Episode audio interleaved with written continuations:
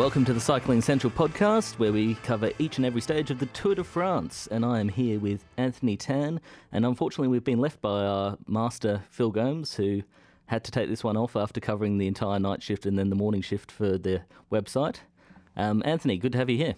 Jamie, that's just what happens when you know you're the boss man. You know, you get paid the big bucks. You got to do the hard yards. Well, That's- Phil certainly does that, and um, also a we don't. Oh, we sort of do. Well, we, we try anyway. And uh, get well soon to Rach de who um, was unfortunately sick last night and couldn't make her um, couldn't make her shift. So sending all the best wishes to her. And she shouldn't be listening to us. Really, she should be in bed, um, getting getting better for tonight. Well, listening to us could um, could induce uh, someone to go to sleep. Perhaps not permanently, but just uh, yeah, Yeah, maybe just a mild catatonic state. yeah. Okay. Um, well, on to the action of stage two. And Tanny, it was a dramatic one. Uh, Richie Porte um, fell, well, fell behind again through no fault of his own, puncture this time, and fell straight through the back of the group and lost one minute 45 on the stage.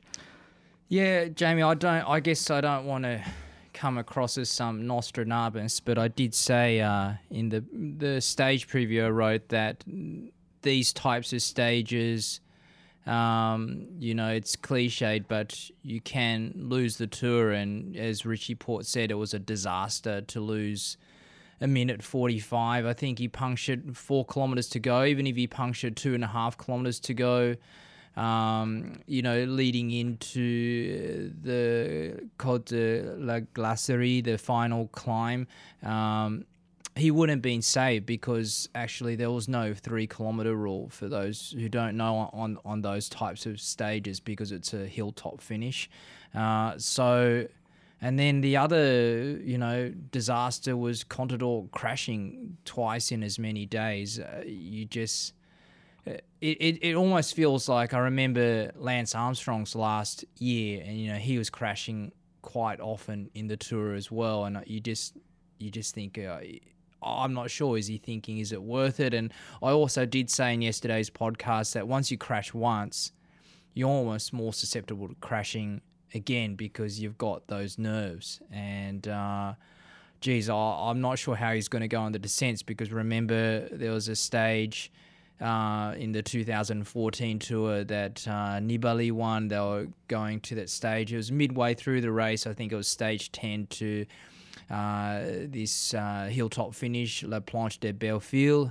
He crashed on the descent. He was just trying to go too fast, and uh, he said he was trying to get food out of his pocket. I don't know why you would trying to get food out of your pocket on a descent. Well, Contador's a talented bike rider. He can multitask, can't he? In any case, Clearly, he can't. In any case, I'll counter that by saying he's he's only DNF'd that one time out of his 14 Grand Tour appearances. That's his hmm. only time he's failed to finish, and I think we'll see Contador get back up and you know be a force to reckon with later in the in the tour. He only lost uh, 48 seconds today, hmm. and it's a while until the next mountain stage where he'll be he'll be tested. So hmm. 48 seconds, Jamie, on a 3.4 kilometre effort. If you extrapolate that to their 28 passes in this year's tour. Uh, so, hey, let's make a sportsman's bet. I'll bet that Contador does not finish this year's Tour de France. more than happy to take that bet, Tanny, and okay. uh, we'll work out. It's just a coffee, really. You know, we'll just, I just means I shout you coffee. Well, you will be shouting me coffee. Um, uh, what else from the from there? I mean, you said um, Contador losing time was um, was you know pretty much the going to end his tour, and Porte the same. Is that what we're thinking? Um, Porte, well, that was a. Now he's forced to go on the offensive, and he'll have to get in those long range moves that Quintana has been intimating or, all season long. You know, this training, you know, you know how these guys are spending copious amounts of time in Tenerife and Sierra Nevada, so forth, doing altitude training. Well, Quintana spent, I think he's spent a total of three months at altitude this year. So he, he's clearly, and then you saw what he did on the first stage of the Route du Sud, uh, his prelude to the Tour de France, and you know he decided to attack 180 kilometers from the finish. He was caught, but it gives you an idea of what he's planning to do.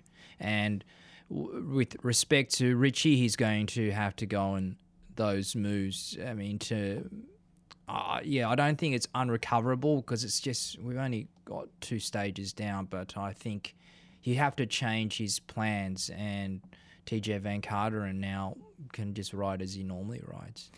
In some ways, it might be a benefit because he can follow those moves from Contador, from Quintana, whoever is attacking, and they can leave T- TJ Van Garderen behind to, you know, follow Froome or just sit and be a bit more conservative. Um, yeah, I, would agree up. with that because Richie is a better climber than Van Garderen, and um, or and so this it's sort of he, his way suits him more. You know, his all his personality suits that type of gameplay more because he wears his heart in his sleeve. He he he likes. I think he, he doesn't like to train according to really this regimented program that Sky was. Um, so I, I th- yeah, I don't think all is not, not lost with Richie. Conversely, with uh, Alberto, let's let's see the next few days. But he just looked very uncomfortable, even just climbing that short hill to La Glacerie last night. Oh, well, that's the main GC um, problems out of the way for the stage. But on taking the win, it was Peter Sagan who won from Julian Alaphilippe of Etixx Quickstep, and then in third it was Alejandro Valverde who showed that um, his Giro participation hasn't really faded his legs too much, and he popped in there for third. So, Tamman, were we surprised by that at all? No, well, you you you picked it. I think we all picked it, but just because we didn't want everyone to pick the same guy. Last night I said Michael Matthews. I didn't believe it.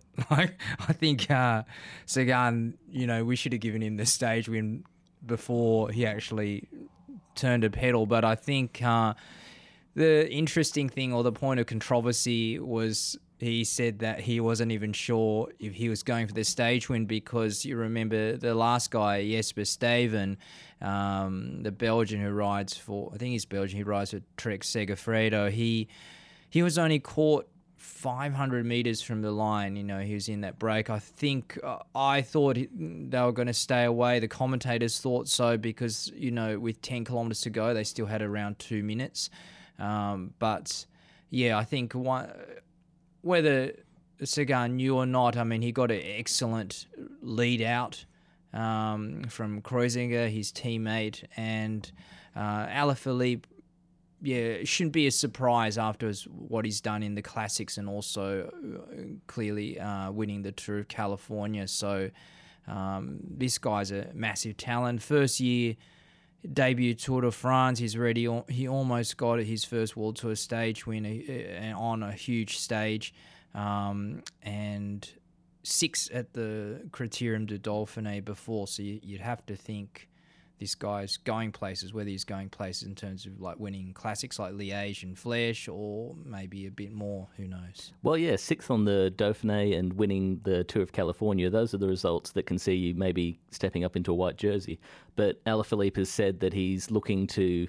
Um, maybe treat this um, Tour de France as a bit more of a learning experience and look to support his leaders like Dan Martin, Marcel Kittel in the, in the sprints. So yeah, I, I, think he's got certainly a lot of potential. It's just a matter of whether we, whether we see it over three weeks here or if it, he pops up in the occasional stage. Yeah, there's no pressure on him, and I think that's the best thing. You see, the thing is, going back to Richie, I'll keep going on about this, but he hasn't he hasn't gone into a race as you know the leader with all that pressure, and it's quite different to just throwing yourself in or becoming the the two IC, if you like, say in the role that Geraint Thomas is playing with Sky. You know, if something happens to Froome, okay, he'll be up there, and he's sort of he's protected by Sky in the event that that happens. But that's a very different pressure cooker to being the you know the number one or the co-leader as he is with Van Garderen. And I'm not saying it was his fault because you can't help a puncture, but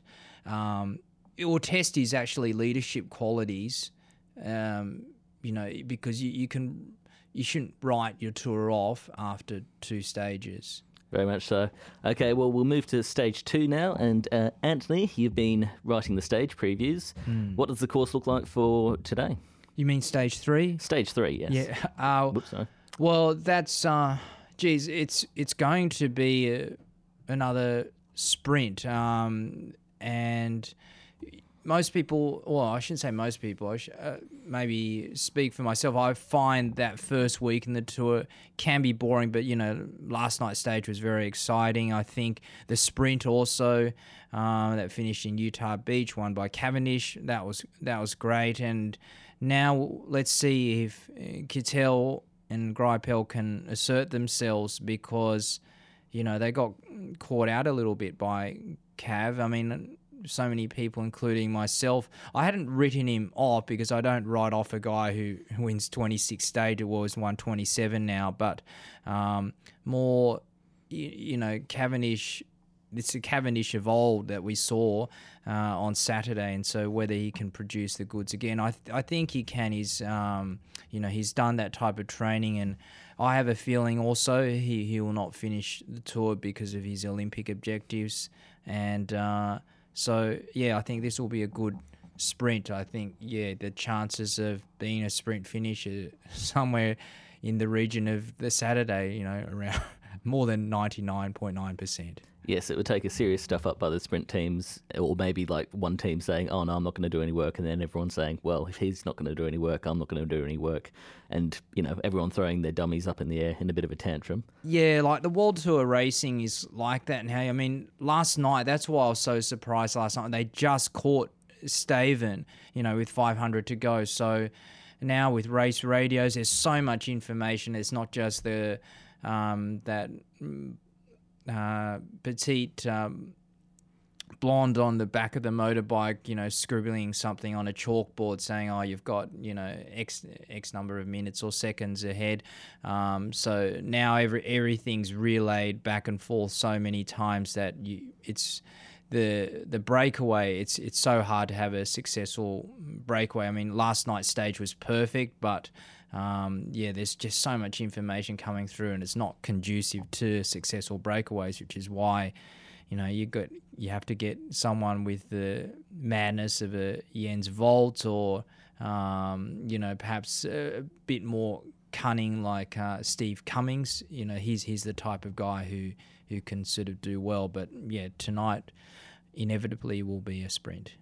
Well, it looks a bit different though on the end of the stage profile. There's a 2.5% um, uphill last kilometre. Will that change who wins the stage or maybe advantage some sprinters over the others? Well, it should favour a lighter person. You know, um, Phil mentioned in yesterday's pod, he noticed how slimmed down Cav was, and he was a bit surprised he could still put out that um, that sort of wattage, that power. So it should favour Cav a bit more. You know, Kittel is obviously much heavier. We know that Greipel goes very well in uphill finishes. You know, he's he won a couple of tour down unders. You know, he had to get over climbs like Willunga. So I don't think that will pose a problem, perhaps you to to Cav or Greipel. So maybe one of those two. You know, we Michael, Christoph- Michael Matthews, of course, in an uphill sprint does a lot better than you know the pure flat stuff. Yeah, I- I'd probably have to say that um, OGE now that after what transpired last night, what what do they do? Because we sort of, I mean, I, I wasn't sure who was. Did you did you notice who was sort of the designated leader at OGE? And I saw two OGE guys almost sprinting um, for themselves. I, I wasn't sure. I, I know one was Matthews. I don't know if the other one was Gerrans or Yates, but um, Math- Matthews was fifth on the stage, and Gerrans I think was tenth, and Yates like eleventh. So, okay. so, So, they, they were all they were all kind of up there, but it, Mm, I think it was a matter of legs on that climb. You really had to Mm. be moving fast towards the end, and Yeah. it didn't quite work out for them. yeah, but you saw Jamie how much a lead out does matter even on a short climb because of what Kreuziger did for Sagan. So I'm still not convinced OG have got the Matthews Gerrans thing sorted out yet. I don't want to be a tabloid journalist, but I just don't think they've got that sorted out yet. Well, no tabloid would take you, Tony, uh, at this stage. So, okay, pick a winner for t- for tomorrow then. Uh, well, yeah, it will be tomorrow by the time it finishes. So I'll, um, I, I think, I think, uh, Cav can do it again. Yep. Uh, I'll go left field and say Bryan Coquard from Direct Énergie. He's he's a light little sprinter, and yeah, he's been getting better and better all year. So he's my pick. Um, yeah, well, we'll come come into the wrap up of the podcast now. The start time for the stage tonight will be Uh, Nine- will- 9:30? 9:30. 9:30. So nine thirty for the stage for the start time for the stage tonight on TV. Um, you'll be able to listen to Matthew Keenan and Robbie McEwen starting off the commentary. There's some, been some questions about that, and then we'll later transition to Phil and Paul to finish off the stage, and that will happen every stage. So you know, get used to it. That's the that's the format for the Tour de France Tour de France coverage. You can also follow the race via the Skoda Tour Tracker, and there's plenty of other info on there to keep you updated with the race, like gaps to breaks and people's power outputs, that sort of stuff. It's all really interesting stuff.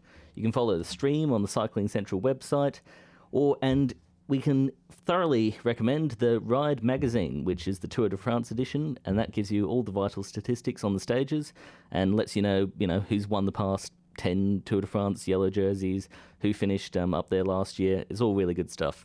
Or you can ask Jamie, Well, yeah, I'm a font of knowledge on Yeah. the tour. Yeah, so and which you will go, will Google that, won't you? yeah, well, I'll just read the Ride magazine and, and read, read to you out of there. Anyway, okay, well, thanks for joining us from the Cycling Central podcast for another stage of the Tour de France, and we'll catch up with you guys tomorrow. See ya.